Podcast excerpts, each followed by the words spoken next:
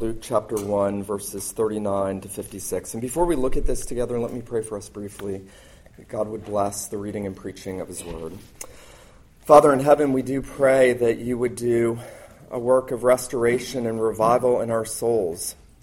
We cry out to you with the psalmist that you would revive us according to your word, that you would do great and marvelous things for us as you did for Mary and for Elizabeth.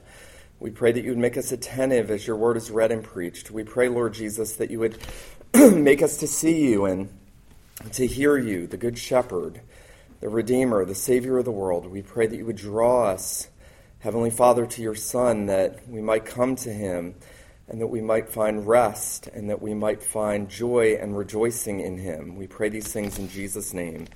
Amen. We're looking at Luke chapter 1, beginning in verse 39, and here, uh, Luke, the beloved physician and the uh, gospel historian, writes In those days, Mary arose and went with haste into the hill country to a town of Judah, and she entered the house of Zachariah and greeted Elizabeth. And when Elizabeth heard the greeting of Mary, the babe leapt in her womb. And Elizabeth was filled with the Holy Spirit, and she, she exclaimed with a loud cry, Blessed are you among women, and blessed is the fruit of your womb. Why is this granted to me that the mother of my Lord should come to me? For behold, when the sound of your greeting came to my ears, the babe in my womb leapt for joy. Blessed is she who believed that there would be a fulfillment of what was spoken to her from the Lord. And Mary said, My soul magnifies the Lord, and my spirit rejoices in God, my Savior. He has looked on the humble estate of his servant, for behold, from now on all generations will call me blessed. For he who is mighty has done great things for me, and holy is his name. His mercy is for those who fear him from generation to generation. He has shown strength with his arm. He has scattered the proud in the thoughts of their hearts. He has brought down the mighty from their thrones and exalted those of humble estate. He has filled the hungry with good things, and the rich he has sent away empty. He has helped his servant Israel in remembrance of his mercy as he spoke to our fathers, to Abraham, and to his offspring forever. And Mary returned with her about three months, remained with her about three months, and returned to her home. The grass withers, the flower fades, but the word of God endures forever. Well, uh, there's one thing that I do not like, and every time I tell people I, I, don't like them, they usually argue with me, and I learn very quickly that I am in the minority. I am not a fan of musicals. So if you are a fan of musicals, I've already had plenty of people argue with me about how I know nothing and how wonderful they are. I, I've always found it strange that there are these musicals where people are in dark alleys dancing and singing, and it just doesn't make any sense to me why they would be dancing and singing in dark alleys. Uh, the settings don't seem to fit the songs often. I know Sound of Music is wonderful. That's the exception. I get it. I'll give you that. But, but uh, musicals have always sort of perplexed me because uh, many of the songs seem untimely or um, unsubstantiated or unnecessary. And here, as we look at Luke's gospel account, we have something of a musical. And it's actually a very wonderful musical. It's a two part musical. It is a God inspired musical. These are the songs of Christmas. As Luke has now told us about the conception of Jesus, the miraculous conception, and about Mary going to Elizabeth's house he now records for us these marvelous poems that Elizabeth and Mary have, by inspiration of the Spirit, sung before the Lord. They are interacting with one another. There is everything appropriate about this musical. Everything that happens should happen. Everything that happens happens spontaneously. Everything that happens, and you get the sense that Luke, who is a historian, who probably didn't love poetry, who probably was more like me, would have had something of an aversion to musicals, perhaps, is nevertheless giving us very detailed accounts about this redemptive musical that is happening in the home of Elizabeth. Now, Christians have loved these songs for generations. The Song of Elizabeth, and then what we know as the Magnificat, the Song of Mary, are some of the most beloved songs. They've inspired symphonies, they have inspired orchestras, they have been uh, the very essence of so much of what we celebrate when we celebrate the birth of Jesus. And Luke is giving us here a very detailed account. You know, historians have often speculated that Luke must have known either someone in Elizabeth and Zachariah's home or someone in Mary's home, or Mary herself, most likely, to have such detailed accounts of what happened at this time and in this place, in this home, and with these songs. It's actually marvelous the detail, the intricacies, the, the, absolute, um, the absolute historical precision with which Luke is giving us this. And notice that he tells us, as he is uh, careful to intimate these historical markers, notice verse 39 In those days, Mary arose and went with haste into the hill country to a town in Judah. Now, we looked briefly at this last week. Uh, it's probably that Mary's parents sent her off out of a sense of shame. Here is a young girl who's not married, who is conceived, and they probably sent her away on this arduous journey, yes, to be comforted by Elizabeth, who has also conceived miraculously, though not as miraculously. And yet, she is being, she is being sent off. And Mary, in humility and in meekness, goes and does what her parents no doubt tell her to do. And she, a girl of probably 13 years old, makes this journey, not an easy journey, and she enters the house of Zechariah and she greets Elizabeth. Now, this morning we are going to see that no sooner has Mary come into this home that we first have Elizabeth's song of praise. Um, we'll see how John the Baptist leaps in the womb. He sets off that musical uh, uh, uh, transition, as it were. He is the transitional figure where everybody starts jumping in and singing. John the Baptist leaps, Elizabeth sings, Mary sings, and we all benefit as we watch and listen.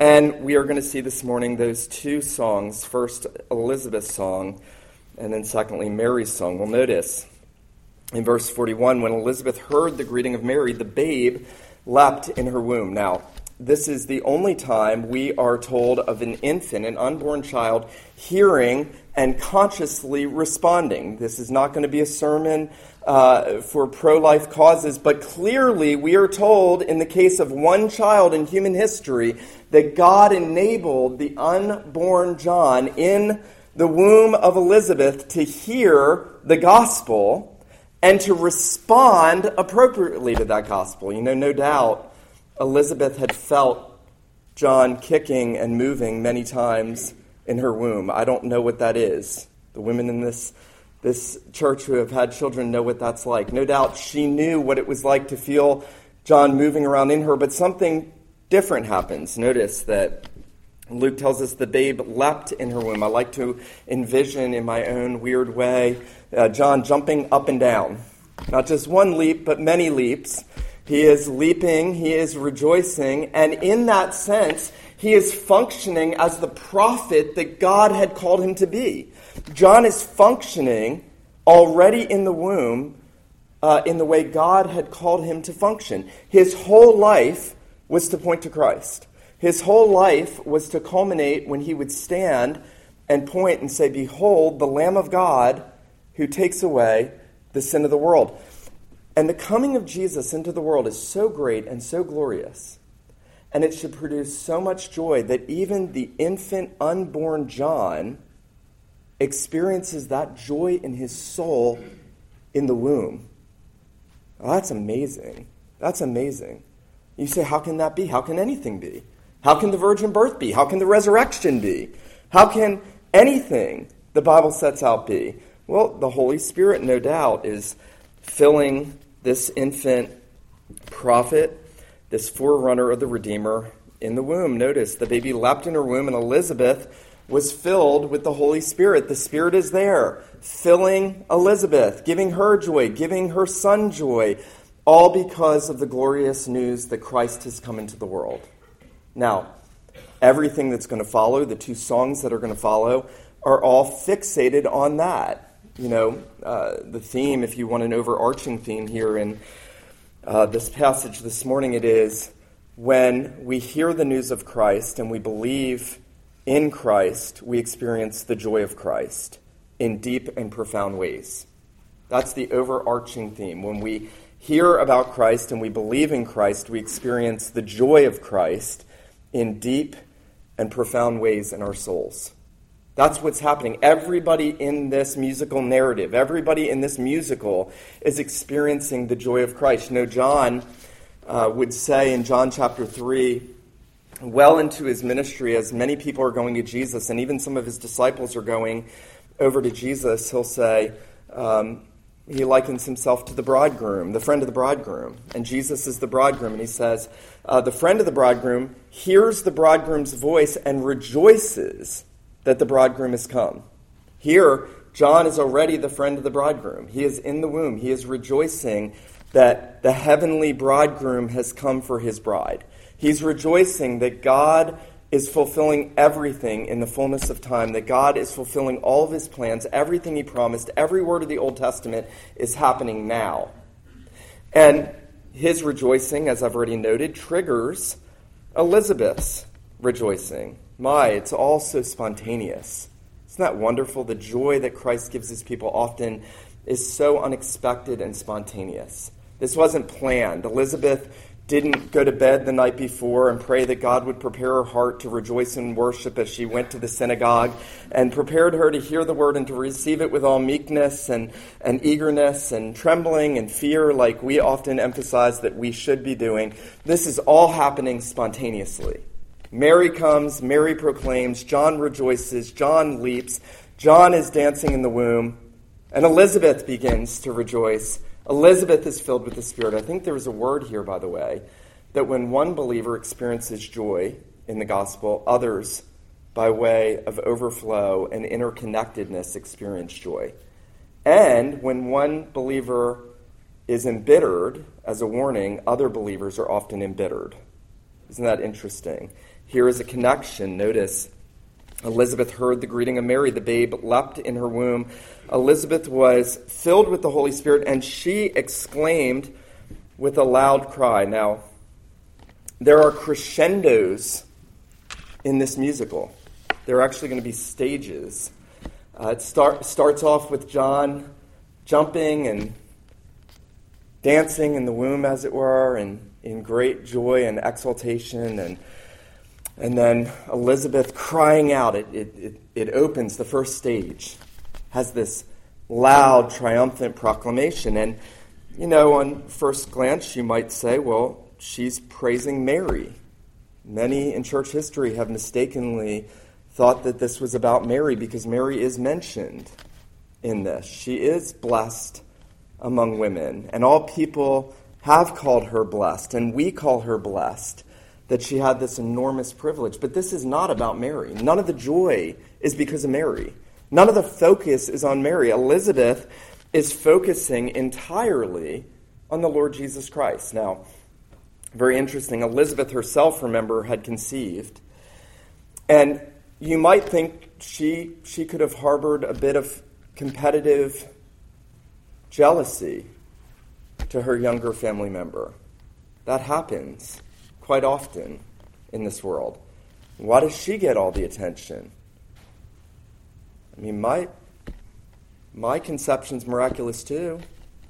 Why, why is everybody focusing on her? And here, notice that Elizabeth is so selfless. She's so emptied of any sense of herself, and she exclaims with a loud cry, Blessed are you among women, and blessed is the fruit of your womb. She is focusing on the one who is inside the womb of the Virgin Mary. She is focusing on the Christ who is being formed in the womb of Mary, just like the Holy Spirit comes and forms him in us.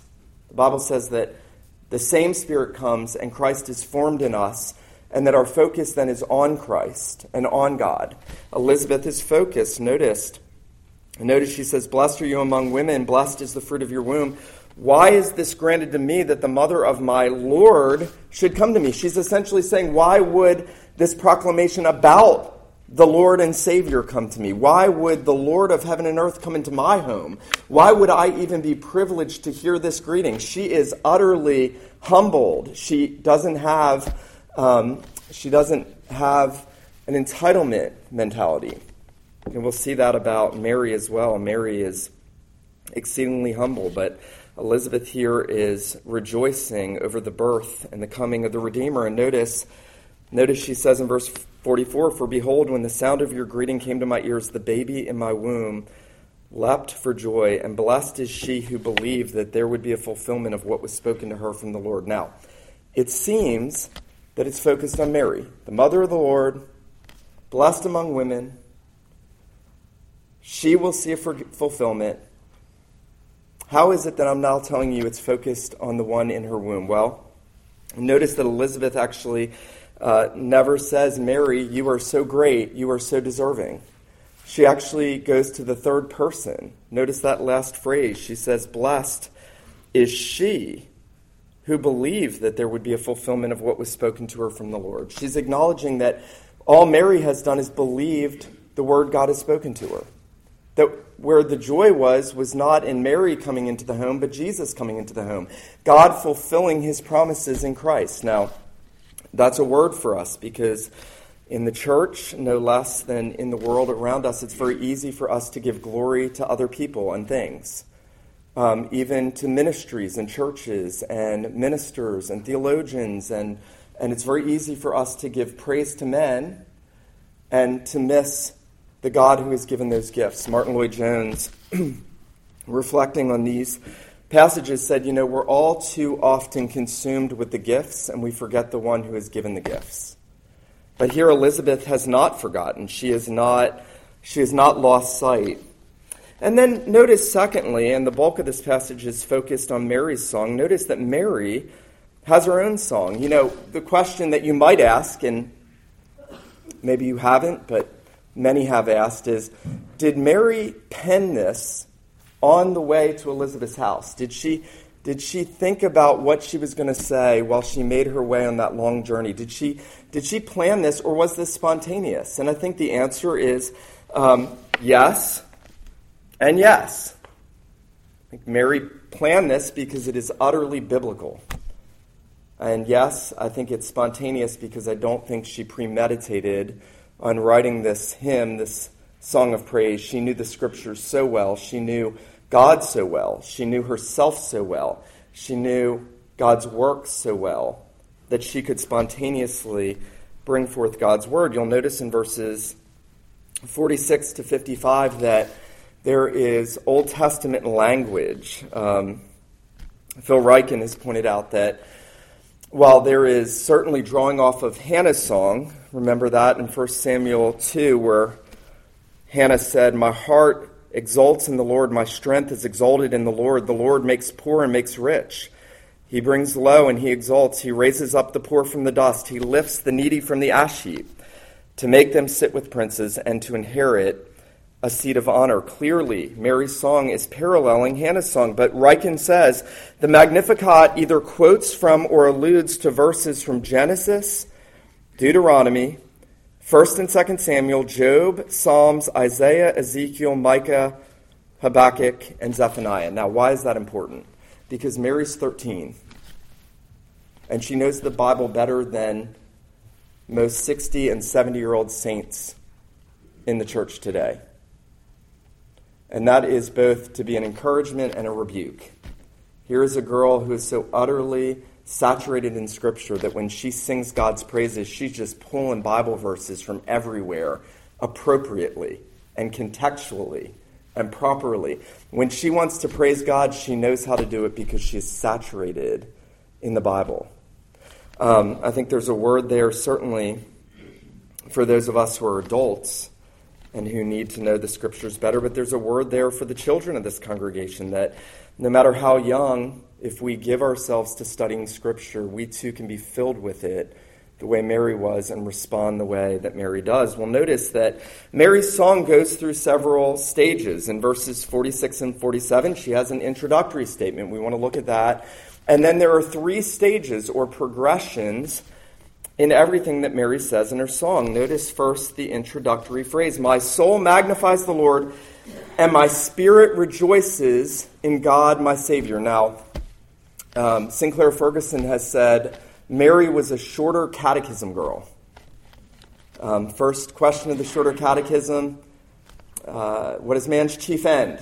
To glorify God and to enjoy Him forever.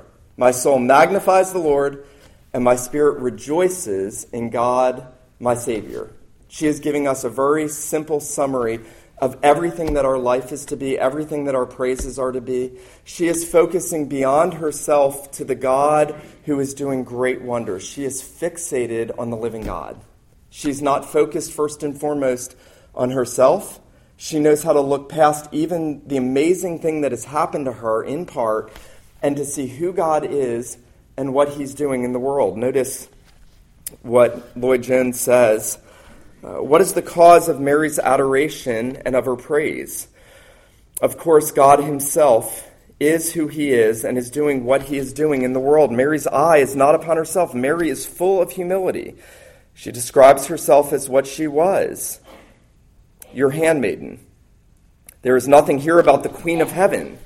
Mary isn't thinking about herself. Mary has seen something that makes her forget herself.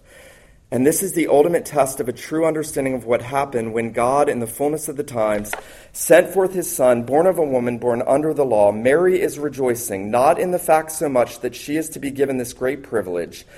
She has been reminded by Elizabeth of what it is, and the people are going to call her blessed.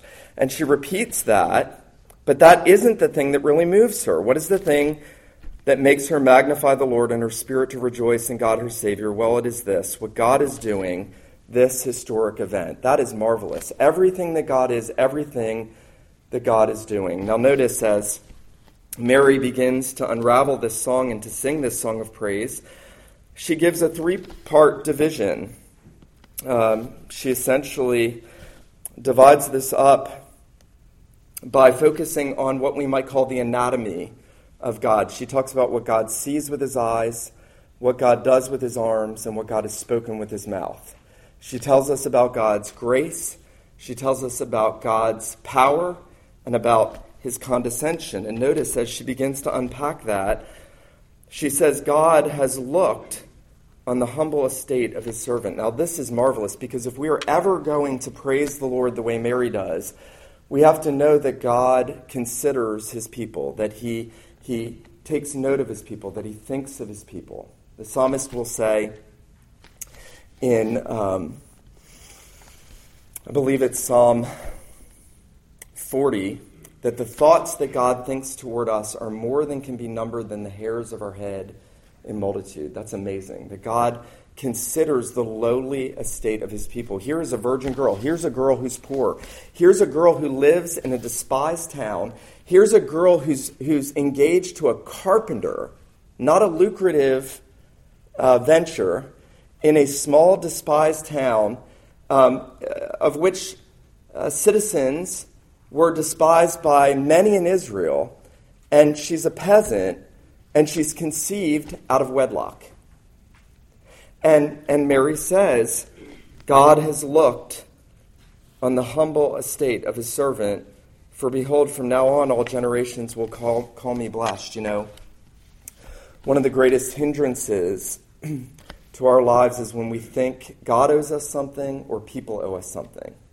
The second I start to think the Lord owes me something or others owe me something is the second I start to complain, grumble, uh, backbite, gossip, slander, demean, tear down. That is the source, that's the root. I deserve better. And Mary, nowhere in this song ever says, I deserve anything. She says, God has looked on the humble estate of his maidservant and then notice what she says in verse 49 He who is mighty has done great things for me. She, she has a sense of astonishment. How could God look on me? How could God do great things for me? Why would God choose me? Why would God make me hear his voice? Why would the Lord make me see my need for the Redeemer? Why would he give me eyes to see? Why would he bring me from death to life? Why would he do any of that for me?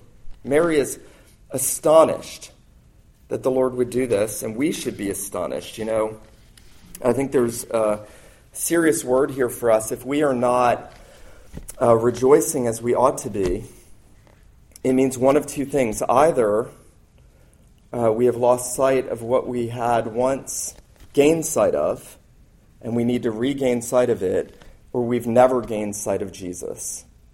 Um, I heard a theologian say, if we're not rejoicing in Christ in great humility and adoration now, then heaven will most certainly be boring to us. And if heaven would be boring to you, then you are disqualified from going to heaven. Uh, that's the reality. Mary here is showing us what it means to be redeemed, to rejoice uh, in the Redeemer, to acknowledge that God has looked on her though she is undeserving. And then, secondly, she speaks in the second stage of her uh, musical, she speaks now of the power of God. Notice verse 51. He has shown strength with his arm. He has scattered the proud in the thoughts of their hearts. He has brought down the mighty from their th- thrones and exalted those of humble estate. He has filled the hungry with good things, and the rich he has sent away empty. Now, Mary has clearly gotten this from Hannah's song, but she's also gotten it from the rest of the scriptures. She has learned who God is, she knows how God works. God does not manifest his power uh, in exalting proud people that think they control God.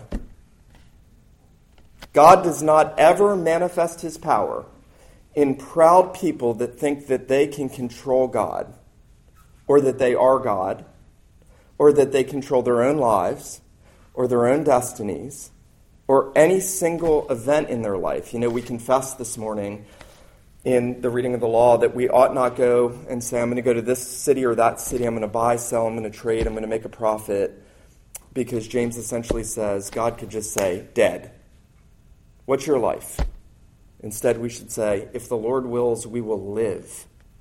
We will live. If He wills, we will live. And notice that Mary tells us that God goes in and he, and he does the unexpected. When God wants to show his power, this is amazing because we think God should display his power for people who are doing powerful things. But when God wants to display his power, it's in the most unlikely, unexpected, and unimaginable ways and when you tell others about it, a poor teenage peasant girl, she realizes this is how God works. Or her son being nailed to the tree. And the Bible says all the infinite power of God is in Christ being crucified. Not in movers and shakers who have a zeal for his kingdom, not in people that can leverage their, their finances to make great things happen for the kingdom of God, not in really intelligent people who think by their wisdom and their knowledge. They can lead people forward in making advancements for God, by a naked man nailed to a tree, hanging under the wrath of God, Mary's son, and he overthrows all the proud and all the haughty he overthrows the wealthy, he overthrows the intellectual, he overthrows every preconception that men have, and he makes his strong arm known in holy and unexpected ways. Notice that as Mary um, talks about what God does, she intimates that things are not what they should be.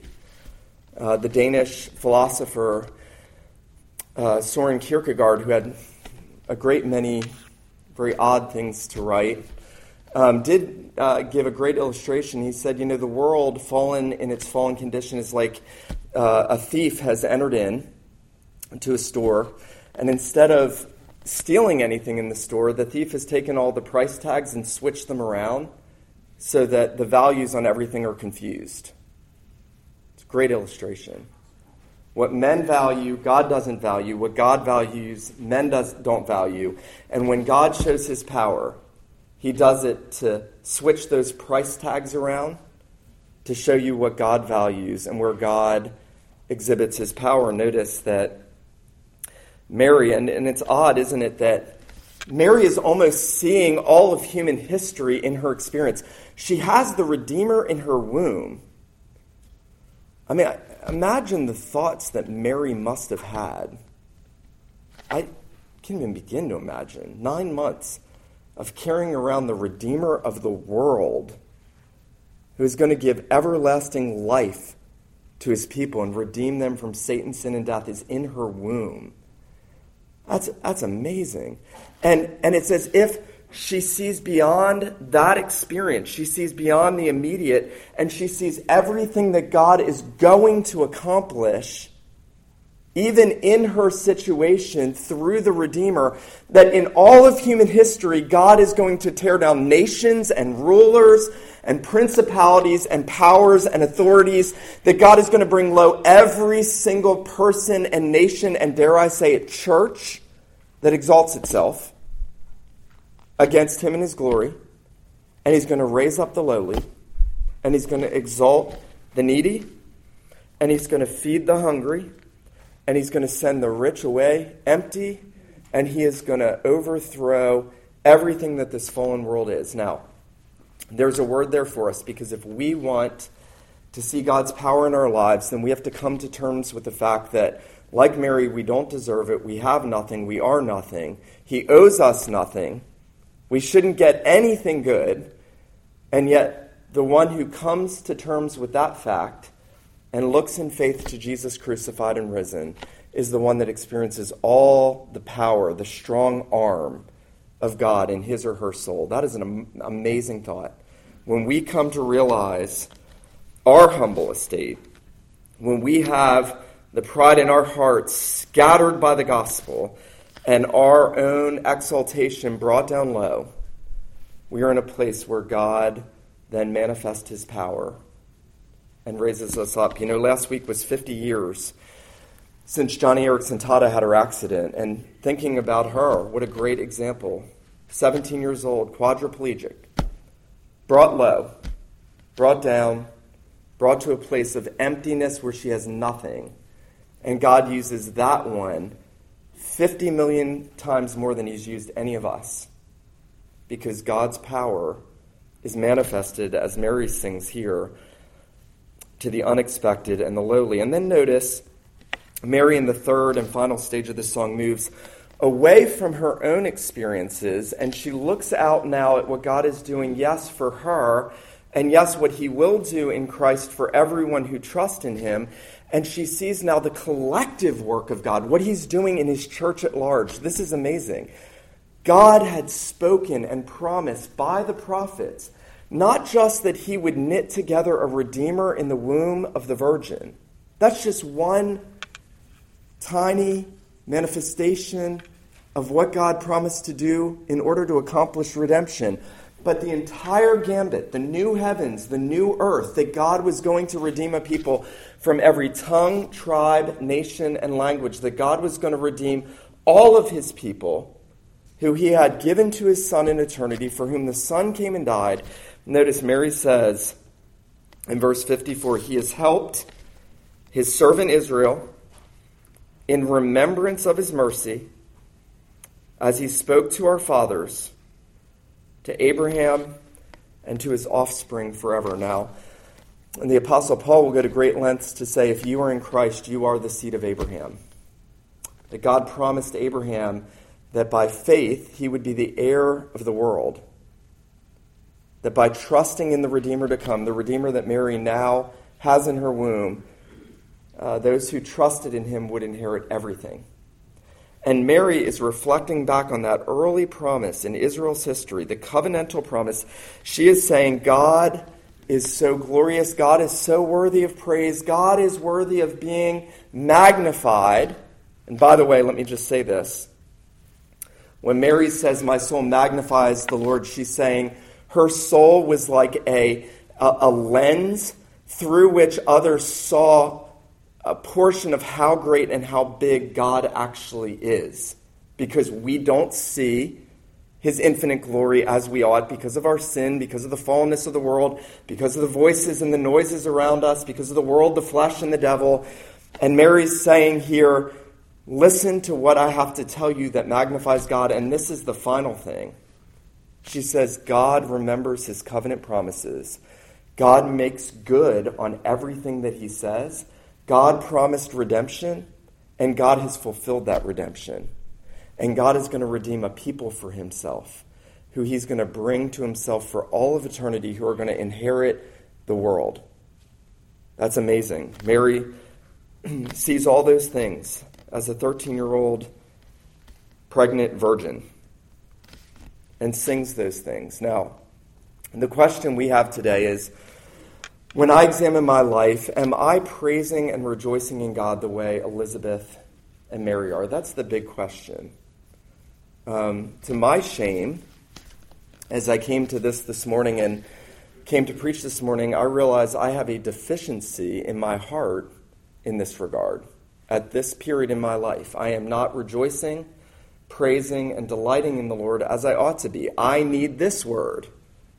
Um, It's not enough to say that we rejoice. It's not enough to say um, we love Christ. It's not enough to say, yeah, I believe these things. Uh, Mary is showing us how the gospel needs to work in us deeply to stir our affections, to stir our thoughts. Notice that everything Mary does here is because she knows the scriptures. The only way we are ever going to get where Mary is if we've been there before and we're not there now, maybe we are there now and we want to remain there. Maybe we've never been there. The only way we get there is by knowing God's Word, knowing everything He's said about Jesus Christ, knowing everything He's fulfilled in Christ, knowing everything about God's, and this is anthropological, eye, arm, and mouth, everything that He sees, everything that He does everything he's spoken. And as we see that by faith, we are stirred up to praise and exalt and magnify God, our Savior. Notice, and I just leave you with this thought Mary opens this song by acknowledging that she's a sinner who needs a Savior. You know, we've done uh, many people a great disservice by not refuting the false notion that Mary didn't need a Savior. Mary says, My soul magnifies the Lord, and my spirit rejoices in God, my Savior. Um, it was Martin Luther who said, uh, The totality of the Christian life is summed up in the personal pronoun, the first personal pronoun. If you're here today, have you said, Christ is my Savior? He is my Savior. That's what it means to be a Christian. As we do that, and we do it in truth, and we do it according to his scriptures, and we remember all that he is and all that he does, we too praise God as Mary did. Let him who has ears to hear, let him hear this morning what the Spirit says to the church. Let me pray for us. Father in heaven, we pray that you would give us hearts like Mary, that you would remove from us any sense that we deserve anything we pray, Lord, that you would also fill our mouths and our hearts with great joy and rejoicing in all that you've done for us in Christ. We pray that you would humble us low, that you would help us to see who you are, that everybody in this place would leave singing and rejoicing and praising you. We pray, our God, that you would help us now, even as we come to the table, to be strengthened in the joy and rejoicing that is ours in Christ. We pray these things in Jesus' name.